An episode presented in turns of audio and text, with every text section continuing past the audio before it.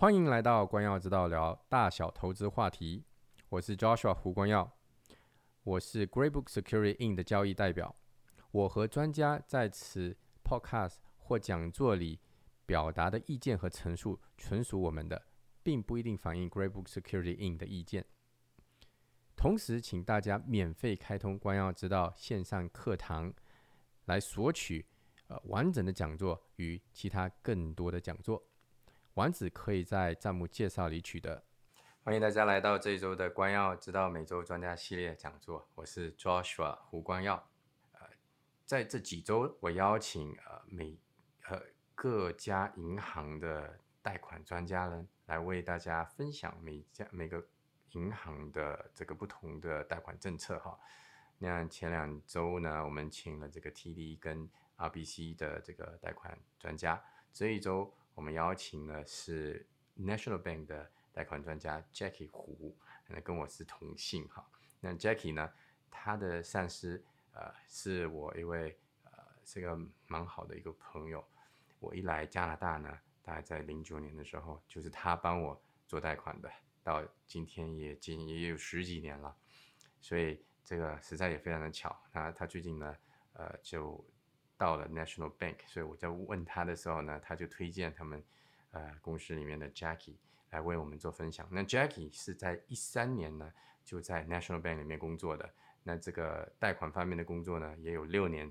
啊之久了，非常期待今天晚上 Jackie 为我们的分享。Jackie，欢迎您来到我们这里，呃，今天晚上为我们的观众呢分享 National Bank 的贷款政策。感谢 Joshua 的邀请。那我现在把摄像头打开，看一下大家能不能看到我。大家好，大家好。嗯，大家好，交给你了。OK，好，谢谢，感谢 Joshua 今天的邀请。那我也非常非常荣幸，呃，第一次有机会跟大家啊，当然不是面对面，但是也是通过这样一个机会。能够跟大家有一个很近距离的接触，然后，呃，我也希望今天呢，今天其实时间毕竟有限，然后我们通过网络这样的一个途径，肯定呃分享的资源也是非常受限的。那我也希望大家可以有任何的问题，可以直接在聊聊天框里面问出来，然后我也会尽我的可能，在有限的时间之内，给大家一个满意的答复。那也希望，呃，大家如果有更多一些的问题，或者是具体的案例需要讨论的话。也可以私底下我们啊预约个预约个时间，然后把每个人的个个个这个个案啊深度的去进行一个探讨。那今天的主题呢，其实只是我们 National Bank 贷款这边，因为这是我的呃主要负责的业务部分啊，希望大家能够得到一个很清晰的，在 National Bank 这边，我们样我们什么样的一些客人，有些什么样的一些资源或者是一些项目可以帮助到各位。呃，不管是说你们在买新的房子的时候，或者是说有很多客人现在更多的像我现在手上可能更多百分之六十到七十的客人都是在做 refinance，那他们在做二次贷款，就是希望能够把现在房屋增值的部分再套出来，然后可能有日后有更好的投资的这么一个机会的话，可以随时有充分的弹药来进行一个储备。好，那我今天的这个分享。先从我的 PowerPoint 开始，那稍等一下，我把它投到屏幕上。OK，呃，希望大家都已经能够看到了哈。那呃，简单的先给大家啊介绍一下 National Bank。那 National Bank 呢，其实是总部在魁北克省。那在安省这边呢，我们也是在过去的十年。啊，准确来说，在过去的呃一一二十年之内呢，其实都在很急剧的扩张。我们也希望能够帮助到更多更多的家庭，特别是像我的这个团队，其实是更多的受受这个服务于华人社区。那其实，在大多地区，我们现在也有将近啊五十家分行，在整个大啊加拿大的地区的话，也是有将近有四百五十家分行。所以啊。可能大家在如果是住在多伦多这边的话，可能更多的华人区可以看到，比如说在 Richmond Hill、Markham 啊、Scarborough 都有很多我们的分行店。那我的具体工作这个是 mortgage specialist 呃贷款的呃这个项目的经经理的话，那我们其实工作的啊地点是非常非常灵活的，所以无论是说啊你你您这个呃希望是能够跟您在比如家里碰面，或者是在公司啊，或者是在我们的分行网点都没有问题。那包括时间上，我们也可以在啊分行网点关门之后，通过比如说这样的一个 Zoom meeting，或者是通过电话的方式来进行随时的交流，都非常的灵活。那加拿大的所有的银行，大家应该都非常的清楚。那我们也是在啊所谓的 A lender 的这样一个啊体系之下啊，所以说我们的所有的服务的产品啊，所有这个包括利率啊等等的，都是非常具有啊竞争性的。甚至于说，在很多情况下，我们对于一些特殊职业的一些客人啊，那我们都是有特殊的优待。这个我才会在呃之后的一些一些这个 PowerPoint 里面进行一个详细的讲。讲解，嗯，今天的几个主要的小的分路啊，那简单的来提一下，就是现在可能大家在买楼花的时候经常会碰到的这个小户型，那有很多银行对于小户型可能是有很多的限制，那我们 National Bank 这边具体的要求或者是说我们的这样的一个解决方案到底怎么样呢？我会给大家简单介绍解啊，简单进行一个介绍，啊，第二点呢，就是在产权登记上的时候，National Bank 其实也有一定的优势。那这个我一会儿也再深入的去探讨一下，楼花转让的时候啊，我们具体项目是呃认可一个什么样的购买价格啊，然后包括现在大家非常非常关心的新移民的政策啊，equity program 高资产的政策，那这都是我们 n a t i o n Bank 比较特色的一些贷款的项目啊。最后呢，呃，我想跟大家提及一下现在很流行的一个做法，就是大家会是。会建立一个控股公司，然后用控控股公司的这样的一个产权的方式来进行购买新的房产。那这样有一些什么样的税务或者是说贷款上面的优势优这个优势呢？我也会跟大家进行一个深入的探讨。好，我们现在先简单说一下啊，这个小户型的啊公寓。那其实小户型公寓的话，对于 National Bank 来讲的话，我们的定义就是说在啊大多地区。大温地区或者是蒙特利尔地区的话呢，我们的要求是四百尺以下就属于啊小户型公寓了。那么小户型公寓在其加拿大除我刚刚提到的三个部分之外的地区是六百尺以下是属于小户型地区，小小户型的公寓。那这部分的呃公寓贷款的话呢，我们的借贷的比值是在百分之六十五啊，我们可以做购买申请，也可以做 refinance 的申请。啊，但是大家要记住，就是它的购买的，啊，它的贷款的比值就是百分之六十五，OK，然后呢，那它的首付款可以赠进行赠与，啊，但是大家务必要务必要注意，就这个项目其实是不适用于我们之后要提及的，比如新移民或者高资产项目，完全只能是通过客人的收入来进行贷款，OK，大家如果有什么其他的问题的话，都可以随时在。聊天框里面打出来，然后如果我有时间的话，我会及时跟大家进行啊分享和解答。OK，呃，这个其实是一个呃我们在产权登记上，National Bank 有一个比较特殊的做法。呃，更常见的情况，我给大家举一个具体的例子就好了。比如说，各位可能会，比如说有有有子女需要买房子的情况，那子女买了这个房子之后，这是他的自住房，那他如果住了若干年之后，他在进行出售这个房产的时候，就会产生啊，如果是自住房，当然就没有 capital gain，没有增值的部分需要交税。但如果说啊，他在买房的时候收入不够，那需要父母的帮助，那需要把父母作为共同借贷人加到这个贷款申请上，那父母往往也会有一部分的产权，百分之五十，甚至于说有些可能啊，通过通过律师可以登记到更少一些，比如说百分之一、百分之二都 OK，但是。在若干年他卖房的时候，由于这百分之一、百分之二并不是父母的自住房，他也要产生我们所谓的 capital gain 来进行缴税。所以，但是单宣办有一个从根本上来解决了这个问题的办法，就是说我们可以认可共同借贷人并不上产权，那这个完全由客人自己决定啊，父亲、母亲加上比如说小孩。一起买了这个房子，然后他们无论是啊说小孩的收入不够，或者说资产不够等等一些其他的原因，或者说可能甚至于说我根本都没有啊信用记录，分数都不够，那怎么办呢？我们可以把父母加到贷款上面来，但是我们可以接受父母并不在产权，这样子就啊，为了以后在出售这个房产的时候啊，税务的问题会进行一个啊非常简单的计算，就会啊很方便。啊，同时呢，那父母跟子女这个是最直接的一种啊例子，但是呢，不仅限于这个，那可以完全是朋友，或者是说根本没有任何关系的两个人，但是就像我讲，就一般来说，父母也是可能是唯一愿意说啊，我既然上了这个债务，但是我不愿意上产权，啊，这样一个情况的 身份哈。OK，然后那么我们来讲一下。呃，楼花的转让，那楼花转让的话，我们是按照它楼花转让的价格，并不是说它初始购买的价格。那如果它的楼花转让的价格会高的话，我们是可以认认可的。但是我们也还是要通过啊评估第三方评估公司来进行评估。因此我们会会比较评估的价格和它的啊转让价格看。然后如希望一般来说都是一样的。那如果说有一有一方比较低的话，我们是按照相对而低的那个价格来进行借贷。比如说他的收入，我们可以借到他这个价格的百分之八十是 OK 的。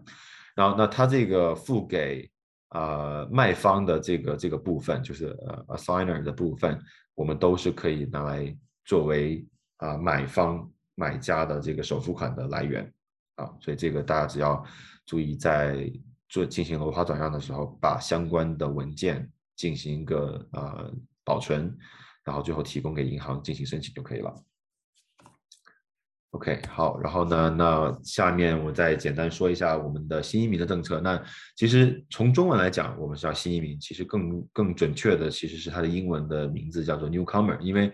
不仅仅是新的呃永久居民啊，我们所谓的这个枫叶卡的持有者。同时，如果是工卡啊、工签，或者是说他这个啊学签，我们都是符合我们这个所谓 newcomer 这个项目的啊一些身份。那他这个项目的身份主要是定义为啊，在目前啊是说我们一定要在加拿大五年之内的，但是呢，我们可能很快会就对这个要求进行一定改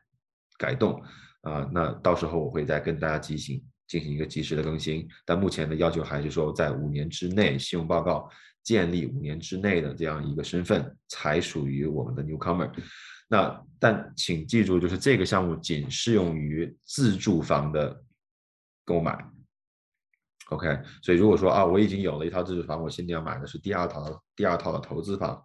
或者是说第二个自住房啊，我们叫 secondary home。其实都是不行的，我们只能是唯一的一套房子可以利用这样的一个项目。那这个项目的优势是什么呢？这个项目的优势就是说，很多新移民来到加拿大，他并没有收入，啊，或者是说收入比较低的情况，那我们可以通过他满足以下条件：第一是放百分之三十五的首付，啊，第二在银行账银行的账上有存够一年的公款以及地税，啊，贷款的公款以及地税，那。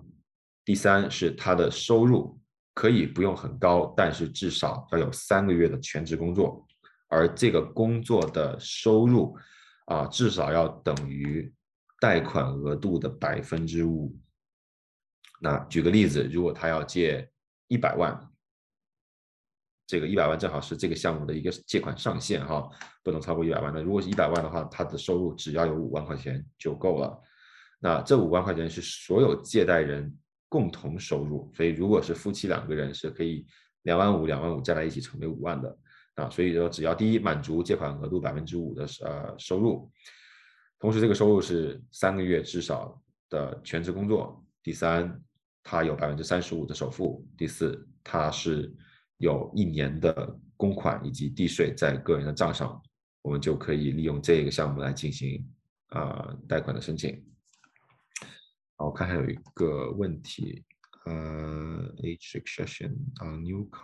new Jackie 那个所有的问题哈，Jackie 那个我们等结束的时候我们再 OK，好，没问题，好，那好，那我一会儿再来回答这个问题好了，OK，然后那我们再继续看下面的部分，呃，稍等一下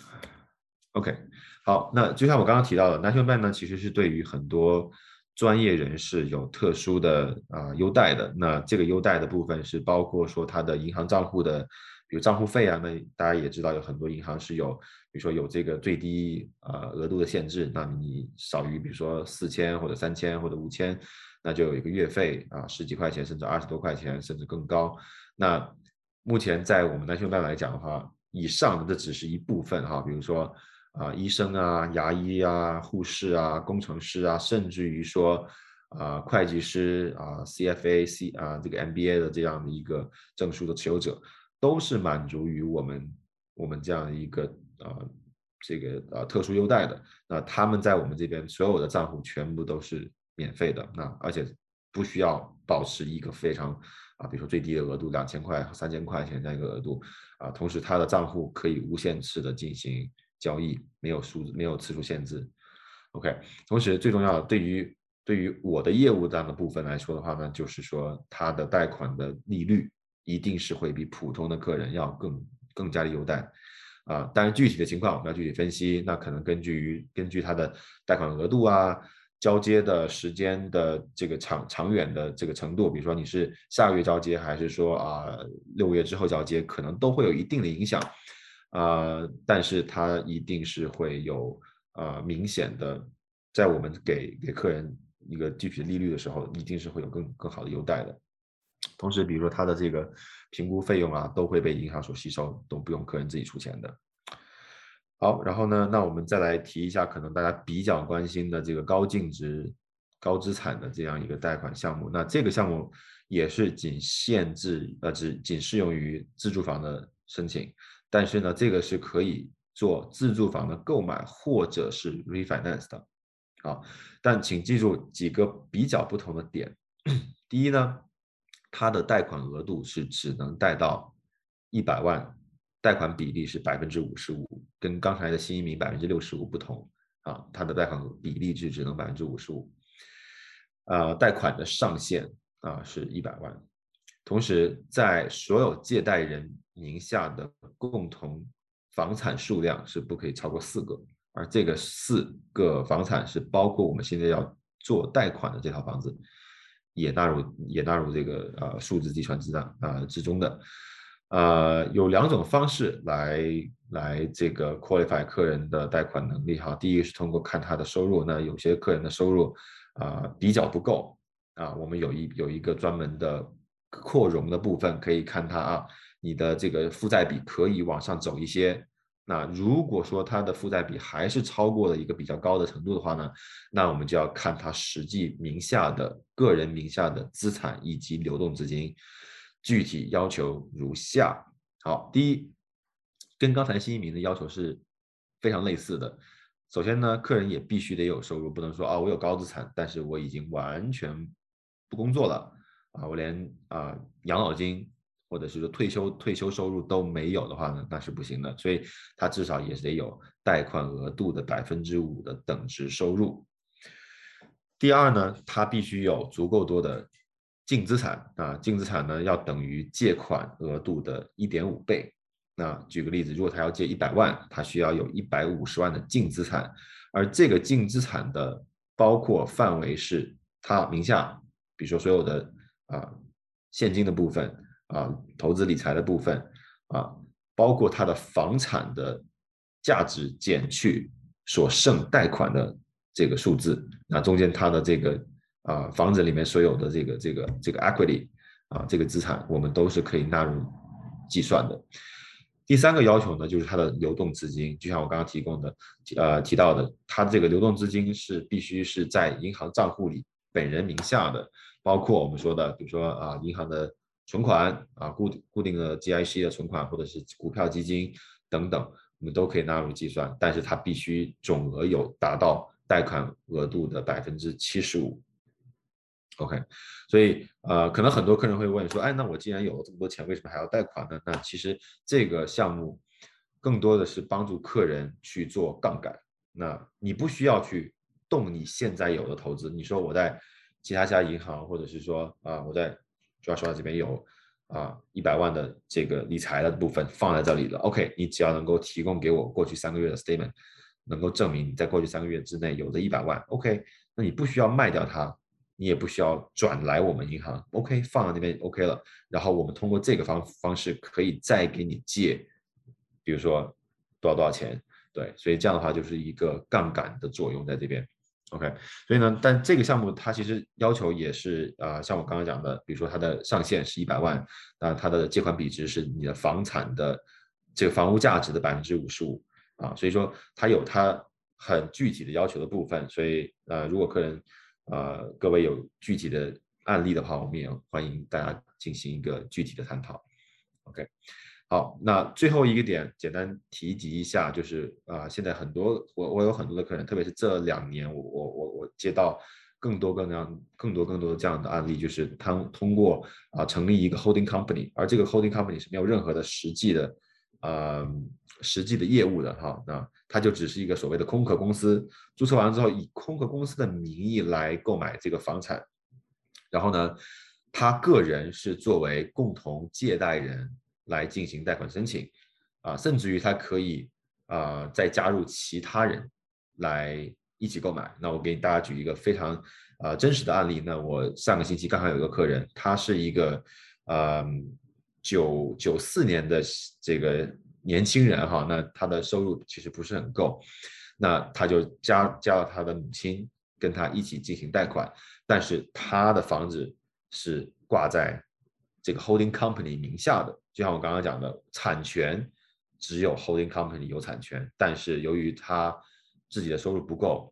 包括 holding company 它只是个空壳公司嘛，所以一定要挂一个个人，所以贷款人其实是这个空壳空壳公司加上他本人还有他母亲三个人，三三个 party 啊，三个部分的这个持有者，然后一起来进行这个贷款申请。那这个部分的优势也是比较明显的，因为很大的几率上。如果你这样做完了贷款，他并不会把这一部分的债务显示在你的个人名下，